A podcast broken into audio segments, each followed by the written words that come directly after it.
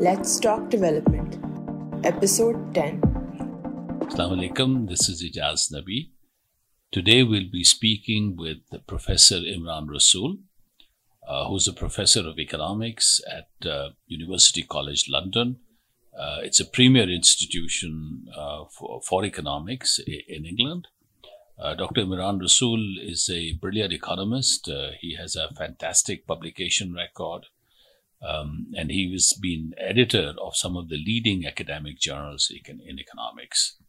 Uh, we are delighted to have him with us. Um, he's of course British, but with a with Pakistani origin, um, uh, and he's been working for many years on poverty and what to do about it in in Pakistan.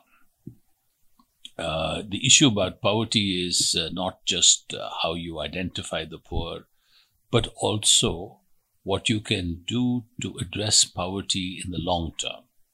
Uh, not just short term cash support, which is very important, but also what kind of assets can be given to the poor so that they climb out of poverty. So, Imran, we'll be talking to you about an issue that is uh, of concern to everybody, uh, which is poverty in Pakistan. Uh, you've been working in this area for quite a while, um, very serious research, evidence based research. Uh, and not just in Pakistan, you worked in Bangladesh and you worked in other countries as well. So just just to start off the conversation, what is um, what is your view of uh, of the extent of poverty in Pakistan? Uh, if we think about poverty beyond consumption poverty, because we know that Pakistan has done very well in reducing poverty as measured in consumption. Uh, but clearly, there are more ways of looking at poverty. If we do that, what is your view of uh, of the extent of poverty, rural poverty in Pakistan?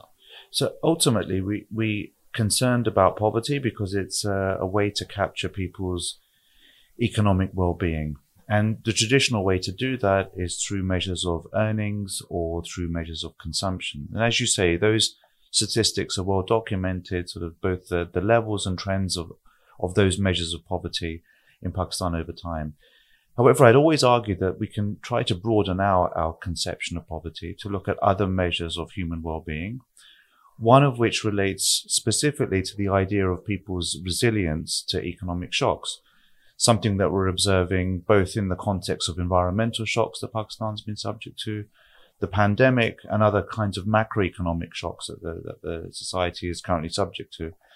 In that sense, we might want to move beyond just basic measures of consumption to also think about individuals and households' vulnerability to those changing circumstances. And in that sense, measures of resilience related to asset holdings that households may have may be more appropriate for thinking not just about the levels of well-being, but the dynamics of well-being that households are subject to. So there I'd put a little bit more emphasis on understanding the asset base that households have. And that can be of two types. That can be in terms of the human capital that they have, the skills and talents that they have that allow them to take up economic opportunities, as well as measures of productive capital households have access to, which is especially relevant in, in rural areas where households tend to be engaged in small scale self employment, where essentially returns are going to be captured by combining their labor with those types of physical capital. So I think of those as broader measures uh, and perhaps more appropriate for measuring vulnerability, resilience, which is ultimately why we care about poverty. There may be other measures as well, specifically related to human capital measures very early in life, such as rates of stunting, um, so stunting is the phenomenon where a child is more than two standard deviations below international norms uh, in terms of their height. And so stunting rates in Pakistan are high and actually diverging away from what we observe in many other parts of South, uh, South Asia. That's despite the fact that Pakistan has improved on other dimensions of consumption based poverty. And so those very high rates and worrying trends in stunting and which really capture children's very poor starts in life, which are very hard to then overcome later in life, may be very worrying markers of increased rates of uh, poor well-being and real poverty in, in, in, the sense that in an intuitive sense that we, that we might think we want to capture, that uh, lead cause to concern, but also open up scope for other policy interventions that might address those dimensions of well-being uh, very directly. Okay, so so given this way of looking at poverty, how widespread do you think poverty is in rural Pakistan? I think it remains incredibly widespread. Um, although I haven't seen the, the, the, latest numbers on each dimension, and it's going to vary across different parts of the rural economy in Pakistan. Certainly, in, in conjunction with many other countries, there's not that one pattern describes um, the dynamics in, in all locations. Some areas will be subject to more types of structural change where individuals can can uplift themselves and have been able to do so over time, and there may be other extreme pockets of poverty that are very hard and resilient and that represent somewhat new challenges for policymakers to try to address. But the need to do so is even more important given an increasingly globalized world where we're seeing many countries and many parts within those countries being impacted by shocks and economic circumstances in other parts of the world, whether that's through the pandemic or uh, high uh, uh, prices for, for, for energy, also filtering through and having you know serious consequences for many parts of the developing world. Yeah. Uh, there is a lot of concern about inflation, uh, given the macroeconomic uh, situation today, and and this is a this is a, a, a perennial concern in Pakistan because of our frequent macroeconomic crises. Um, addressing the macroeconomic crises on the one hand means that you uh, shrink demand and so there's slowdown in income earning opportunities.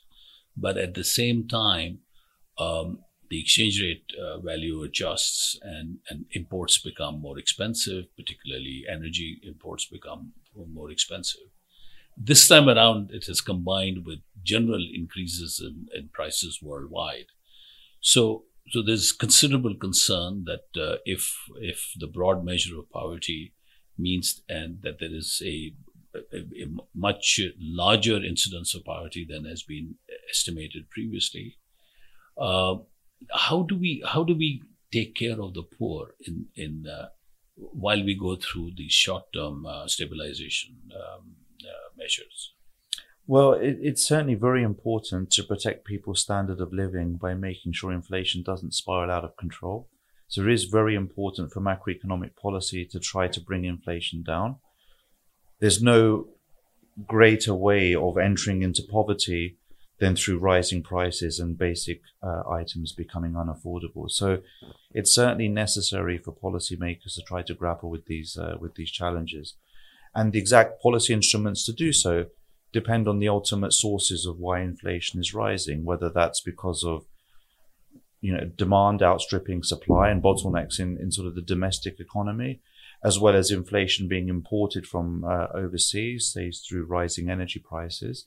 The exact policy remedies and the time frame over which they will uh, have impacts will depend on the exact sources of inflation. I think many countries are battling with inflation rising, but for multiple reasons at the same time, as we're coming out of the pandemic, also combined with sort of events in, uh, in, in Ukraine.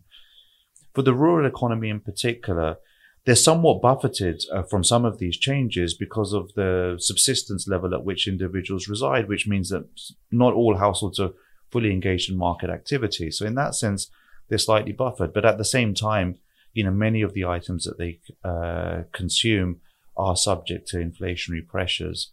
And it's very hard in the short term for governments to try to ease that without trying to put in place price restrictions or other types of very serious policy that might actually have counterproductive effects in, in, in the medium term. So ultimately, although Pakistan seems to be always subject to short run inflationary and macroeconomic shocks, essentially this is reflective of long term structural problems in the economy. And until we start to really try to challenge challenge those, raising productivity, raising productive capacity, improving the competitiveness of certain key industries, we're always going to be seeing recurrent macroeconomic problems, whether they're in the in the in in in, in the form of rising inflation or balance of payments deficits. So it's really grappling with those longer term structural challenges that that is uh, the first order thing. That means the next generation won't be subject to these types of fluctuations to, to the same extent. Right. So uh, we experienced a, a, very similar sort of uh, um, shock to the incomes of rural poor in 2008 and 9. Uh, energy prices again uh, were going up, uh, and at the same time, Pakistan had a balance of payments crisis, and therefore was cutting back on aggregate demand and slowing down income earning opportunities. A BISP program was the result of that concern and uh, you've done a lot of work on on BISP. It's essentially a unconditional cash transfer program. There is one, I think, very important condition, which is that an, uh, uh, that woman is the recipient of uh, of, uh, of, of the funds of the cash transfer. I think that's a very important condition. Um, uh, but but BISP was was the outcome of that. Um, You've been doing a lot of research on cash transfers, uh, but also asset transfers. Uh, tell us a little bit about uh, what your assessment is of cash transfers versus uh, asset transfers and what kind of assets. Okay, so I mean, just to begin with, just to emphasize that BISP has been an incredibly important safety net that's been provided to the to the rural poor in Pakistan. It's a policy that's been implemented and to a large scale, very well targeted, and is actually the envy of many other countries trying to think about how to develop their, their social infrastructure. At the same time, it, it raises many other important questions in terms of the design of the social protection system for the poor. And the key question that's gone back decades is whether transfers to the poor, to the poor should be provided in the form of cash assistance as, as BISP or in the form of in-kind transfers. And so in some of our most recent work, we've been trying to work in, in, in rural parts of Punjab in, in, in Pakistan to really understand what does it make a difference in terms of whether you provide social assistance in kind versus unconditional cash transfers. So we've been running a large scale and long term randomized control trial in about 100 villages in rural um, Punjab to answer this question directly using a, a randomized control trial, which is really the gold standard for understanding the effectiveness of, of, of, policies in this area. For our audience, if you could just unpack randomized control A randomized trial. control trial is essentially very similar to what we observe in sort of medical trials, where if you're trying to test the efficacy of a, of a new medicine, let's, let's say it's a pill, we would have a, a set of uh, patients and we would randomly assign some of those patients to receive the uh, the pill, and randomly assign another group to be the control group who just receive either nothing or just a placebo. Now, those ideas that have been applied in medical sciences can also be applied in social sciences to understand the effectiveness of of uh, development interventions. So that's exactly the setup that we have here, where in these hundred villages we subdivide them into 30 villages essentially receive no intervention. For them, it's business as usual we just observe what happens in the rural economy over, over the time period of the study. In another 30 villages, we offer the poorest households in those villages asset transfers. So an in-kind uh, transfer where households are free to choose different types of assets up to some cap, which corresponded to about 60,000 rupees in, in the mid 2010s. And with each of those assets that they choose off that asset list, which comes at no cost to them, they're free to choose those assets up to that cap of the value of assets. They get some associated training. And then in the third group of villages, we offer households who are equally um, poor the same set of assets, but with one additional choice, where they can take the same value, the 60,000 rupees, just as an unconditional cash transfer. So this intervention took place in 2014, and we've been tracking these households since 2014 to observe what are the impacts of them either receiving the social protection in the form of asset transfers or in the form of um, cash relative to assets in, in that third um, third group. We've been tracking them actually post the pandemic as well, but the results that we currently have are for the four years from when the intervention first starts up until 2018.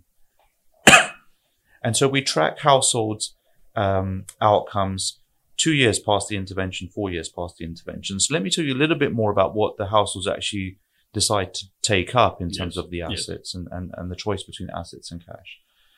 So in the treatment group where the poor are offered this many of different types of assets, those assets cover both livestock as well as capital that they could have invested into setting up a small scale business or even capital in, uh, assets in the form of uh, helping agricultural production.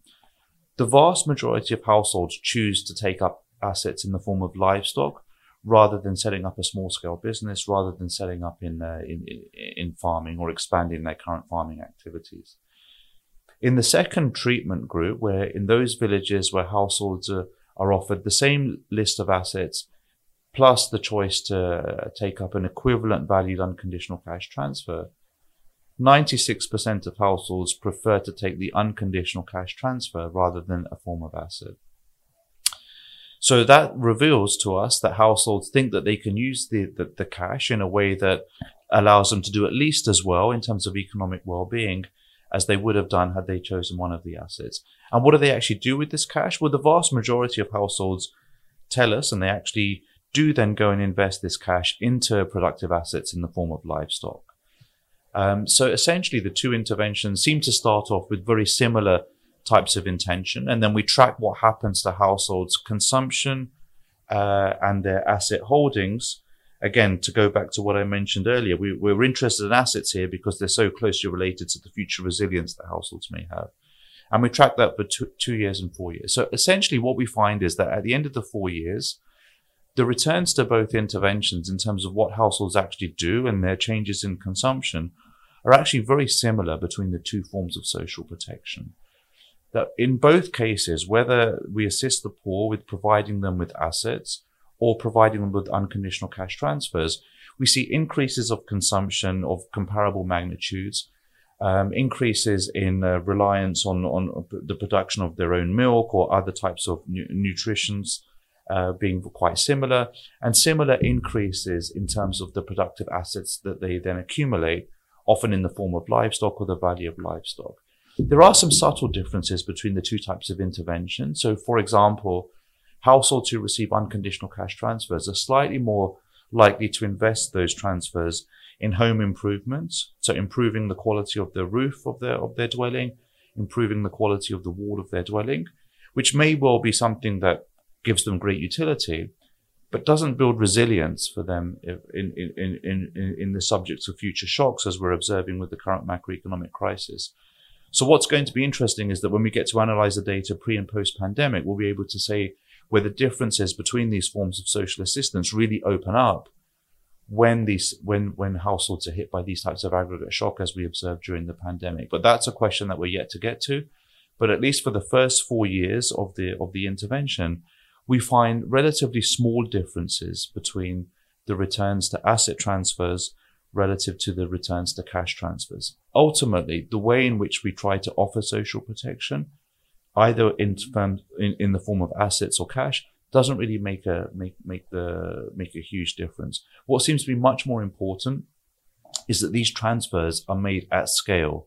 When we're providing these transfers either in either form, we're not giving a small injection of capital or a small injection of cash.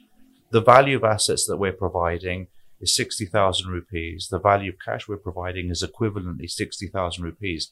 So this large scale type of intervention seems to be much more effective, irrespective of the way in which it's uh, provided, relative to smaller scale interventions such as microfinance, where there's now a body of evidence from Pakistan and other settings that doesn't really have transformational changes in allowing households to enter into uh, combining their labor with capital, say in the form of livestock or setting up small businesses. So this is a big push intervention, but the form in which that intervention takes, ultimately, our research seems to suggest doesn't really make make the huge difference. What's more important is giving this type of uh, social assistance program in the first place. So there are two questions that arise. One is giving microfinance in the hope that this will lead to resilience and giving a cow in the hope that it will lead to resilience. Um, what what I understood you to say was that international evidence suggests that giving a cow may be may contribute more towards building up resilience than giving a, a credit. Uh, and the reason for that, uh, um, I gather from your from listening to you uh, previously, is is that a you need you need information to trust transform cash into a productive asset. And and what you providing in this experiment is that additional information. And therefore uh, they're able to uh, convert cash into assets in a more productive fashion. Is that is my is this correct um, to, to some extent, we, we when we provide the cash, we're also providing information or a lot of guidance to households to be very clear on developing an investment plan. So the cash is not provided in in in a sense in isolation from you know helping households think through how they might use that productively. So that certainly makes a difference for why cash is so effective here. But I'd say the key distinction b- between the cash that we provide, the assets that we provide, and traditional forms of microfinance it's just the scale of assistance is much larger. Microfinance, you know, the, the, the, the clue is in the title. It's on a relatively small scale in terms of the injection that it provides for households, as well as the term structure of microfinance re- requiring repayments to start relatively quickly. In both forms of asset transfer and cash transfer, there's no repayment structure there at all. So households have both time uh, and the capability to experiment before they make those investments. That's typically not afforded to households in the scale in, in, in the presence of microfinance. But ultimately, the international evidence now suggests that microfinance doesn't lead to those large scale changes because that's where you need large scale investments to allow households to really reallocate their labor away from low return work in agriculture towards more productive work combining their labor with capital. But that's a risky transformation to take and one that requires a sufficient injection of resources, either in the form of cash or in the form of assets, to allow households to make that leap from one type of economic activity right. to another. So it's really the scale that matters. Right. So, so your research is is is clearly extremely important uh, in terms of global knowledge about uh, transfers and, and social protection um, because uh, you know people are still struggling with cash versus in-kind transfers. Uh, this is separate from the question of conditional and unconditional yeah. transfers. So our research suggests don't struggle with that too much. Okay. The, the the the devil is not in that element of the detail. It's much better just to get on with one of these policies, implement them at right. scale. Right. And there you will start to see transformational change. Okay. So so either cash or in kind they will both work. Yeah. But do them on, on a scale. Absolutely. And not in, in small bits and pieces. Absolutely. So, what does this say about uh, BISP? I mean, I, I, say that because I was on the board of BISP. I, I, I believe it's a very good program, but uh, it's now in the process of, as soon as growth uh, uh, comes back, there will be an attempt to scale it up in terms of the uh, in terms of the transfers that take place. Um, so, what does your research say about how to think about BISP going forward? So, our, our research doesn't directly speak about smaller scale uh, cash transfers as as BISP is, but I'd go back to what I and reiterate what I said before. It's an incredibly important safety net that was put into place in Pakistan. Our research doesn't suggest that larger scale transfers are in any way a replacement for those types of assistance. Indeed, they may well be complements. The one reason why households are able to take up some of the um, transfers that we provide is because of the safety net that's been given to them over time okay. through BISP. So there may well be very important complementarities there okay. um, that I don't think our research would suggest that the BISP is in any way inferior or should be should be removed. One one element though that I think is important, it comes back to the at scale that providing resources as a big push and sort of one big injection can have very different impacts on households than providing the same resources but spread out over say a two year time period. Right. That would be the next experiment essentially to understand whether the timing of when resources are provided really matters or right. whether it's just what people can receive. Now obviously if if we look at textbook economics that would suggest the total amount of resources that you get, no matter when you get them, is what really matters because you can always trade money over time. But if you're subject to any kinds of credit market frictions or constraints, then that model breaks down. Yeah.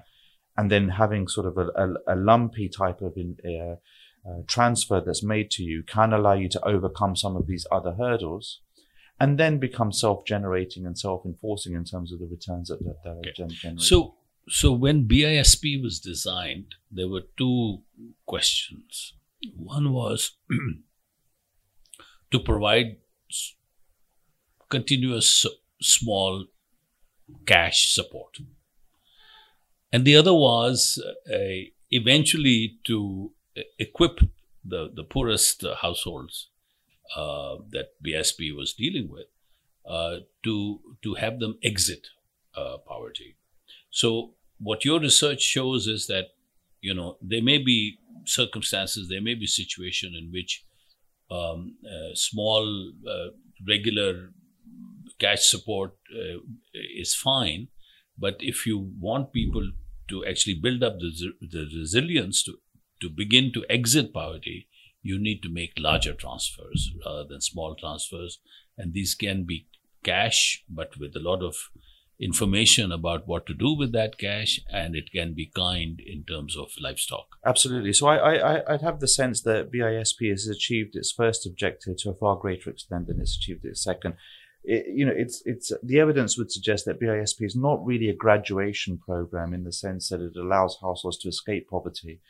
It does allow them to face the many types of idiosyncratic and aggregate shocks that households in rural economies often face, say through ill health, either of family members or through productive assets, if livestock fall ill as well, other, you know, climatic shocks that households are subject to.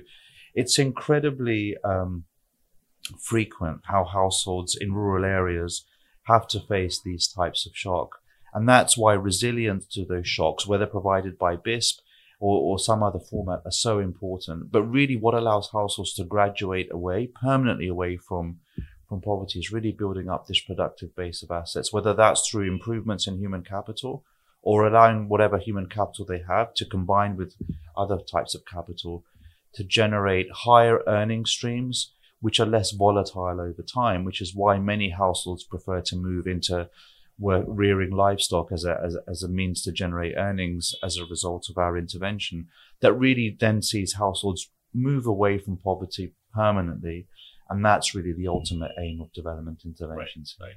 So, so, so BISP is, is, is fine with what it does, but you need additional interventions to, to do the kinds of things that your research is, is pointing to. Um, adding to global knowledge is great, uh, but having an impact on policy in Pakistan means that you are uh, in touch with institutions that have the responsibility of helping poor exit uh, poverty. Uh, which which will be in institutions which are complementary to what BISP does. Clearly, the more successful we are in getting people to exit poverty, build up the resilience, the less will be the pressure on BISP to provide uh, uh, handout uh, mm-hmm. cash support. Which institutions do you work with?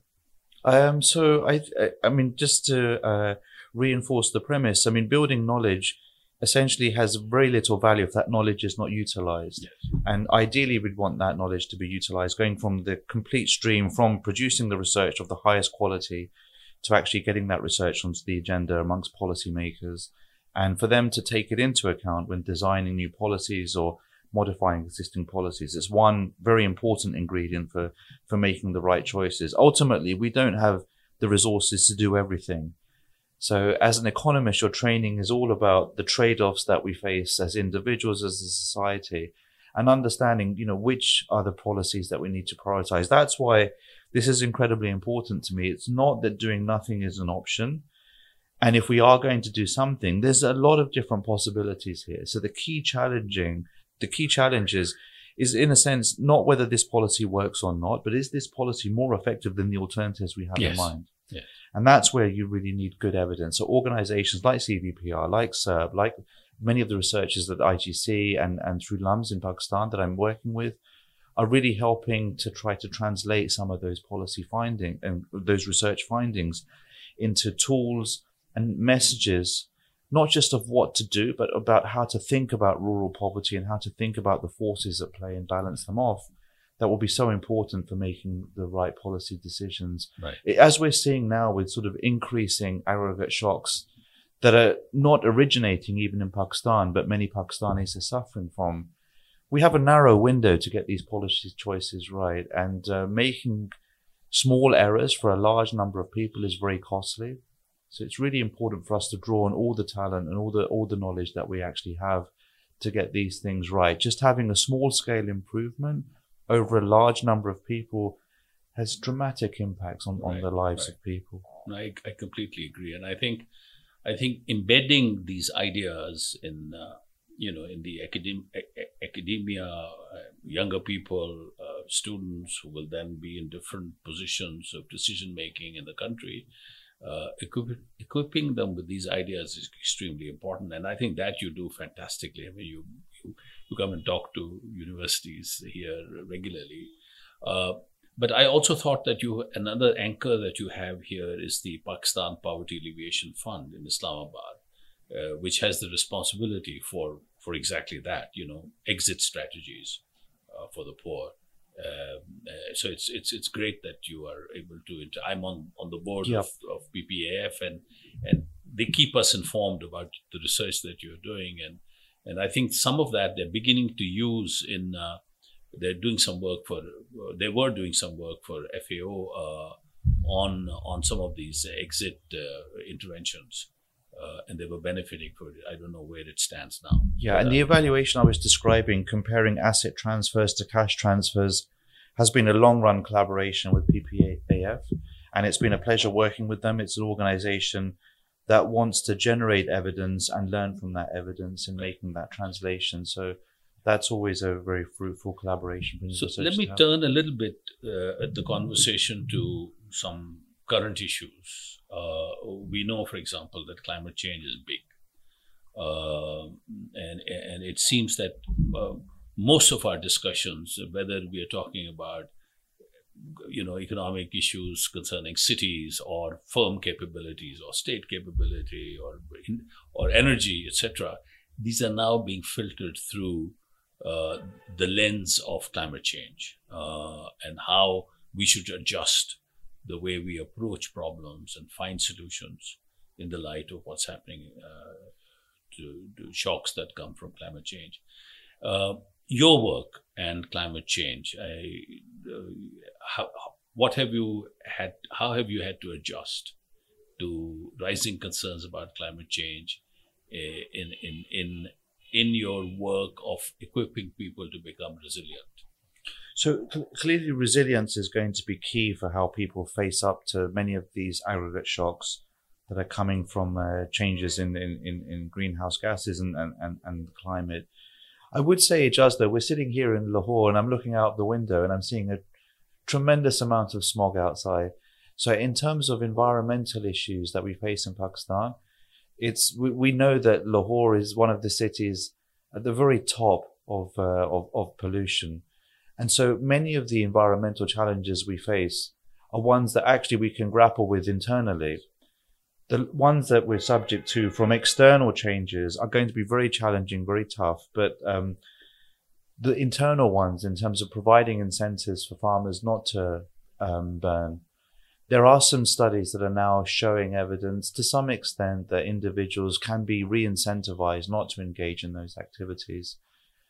And I think the urgency to think through more policies that provide farmers with alternatives to crop burning uh, or allow them to use other technologies to mitigate the effects of that really are first order, especially when we couple that with growing evidence looking at the effects on health from that type of pollution, Right. the effects on productivity of that type of pollution. Seems to suggest unless we can really solve that kind of locally produced environmental problem, many of the returns that other policies we're trying to implement to improve human capital, to improve productivity in, in, in the workplace will simply be dragged back by some of these locally produced environmental shocks. And it's absolutely striking sitting here Yeah. thinking that through. But there are things that we can potentially do uh, to, to mitigate those issues. So clearly, I mean, eh, eh, we need to reorient our thinking about resilience uh, in light of the kind of shocks that we will expect from climate change, the kind of shocks we had last summer, the monsoon. Uh, but also, there are some endemic problems like the quality of air, uh, which will have uh, productivity uh, effects not only via affecting people's health, workers' health. But also, you know, if the, if crops are not getting sufficient sunshine, uh, what does that mean for crop yields? So, so clearly, those will need to be have to be uh, those will have to be taken into account. My final question to you: You know, I've been studying Pakistan for a long time, and I've always remained cautiously optimistic about Pakistan. Um, it is now clear that some important directional changes need to be made. We get caught up in uh, in a macroeconomic uh, sort of treadmill, and we can't seem crisis treadmill, and we can't seem to get off it every three years, five years. We find ourselves in that, and more and more people saying that this has to do with the structure of the economy, and that structure has to change.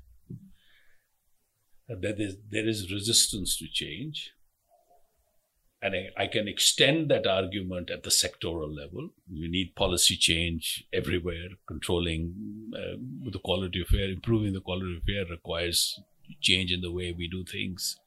Uh, uh, providing assets to the to the poor in the rural areas requires change in the way we think about these things. But the view out there is that there is elite capture in Pakistan, and somehow the elite is so entrenched in the current structures and is benefiting so much from the current structures that it is unwilling to change. How do we and how other countries incentivize elite to, to feel that they have equally to benefit from a changed structure? So, like you, I've always been cautiously optimistic about Pakistan, and it's incredibly invigorating whenever I'm here to see the incredible levels and breadth of talent that I see amongst young people in universities and in the research community. There's no lack of ability to, to, to work on these issues and to provide the right evidence that can help guide policy. The issues, as you say, are sort of at a much higher level in terms of potentially elite capture, distortions in various markets, um, and a lack of political will uh, sometimes or capability in, in others to actually translate what we know and what would be beneficial into actual real policy choices. Stefan Dercon has a, how would you how would you define elite capture? Uh, it's is where those in positions of power exploit their, their their their power in order to benefit themselves at the cost of wider gains for society. And elite capture can come from various types of poorly designed institutions that give power to certain groups and allow that power to persist over time. But wouldn't you say there is similar elite capture in in the UK, in the United States, even in India? Why why why has India been able to change the structure of the economy so that it now exports as, as a share of GDP much more than Pakistan uh, does? At, at one time, it was the opposite. So some some might say that's down to changes in institutions or the design of institutions that create competition as well as accountability to those who are in power. So clearly, the design of the political system has a lot to, to play with this. But it's also an element of how other potential actors, such as the army, the large businesses, other elites, also come together and whether they form a coalition to benefit themselves uh, at the expense of other individuals. So Stefan Dercon has a recent book sort of describing his experiences across many, many different developing countries of what really fundamentally drives the process of economic development. So it's a, it's a, it's, it's a great book that goes through many different examples of how in some countries the elites came together to understand sort of, in a sense, the trade-off between growth and inequality, that it was better for them in their own best interest to allow growth to take place, which would benefit them, but also benefit others at the same time, rather than kill the golden goose. Now, what drives those differences? It can be a matter of individuals, partly institutions, partly short-term thinking. Um, there's a whole variety of different levers that, that can potentially be nudged, but ultimately it remains sort of a the, the, the million dollar question of why did Pakistan and India diverge to such a great extent, given that, you know, with uh, less than 100 years ago they had very similar conditions. Um, and you could even say much more recently than that. They were much more similar. Till the 1990s. Essentially, the divergence Yeah. occurred in, in the 1990s with liberalization in India and all the policies that followed subsequent to that. Pakistan always shows that potential. It always shows that potential, whether it can actually grasp the nettle and make those changes, which means that some will gain and others will lose in the short term. Um, but that's where I was c- coming back to what I was alluding to before in terms of the trade-offs that we face. Um, but it's elite capture is really that entrenchment of power that needs a breaking of those coalitions and a realignment of of, uh, of those interests, and that comes from holding people to account, but also generating competition in some of those key markets that that, that provide power. Imran, thank you very much. This has been a, a fantastic conversation. Thank you. It's Um, been my pleasure. It's uh, uh, we'll keep bothering you. We'll keep bringing you in uh, to talk to us as your research proceeds. But thank you very much for sharing your thoughts with us. Thank you. It's been a pleasure.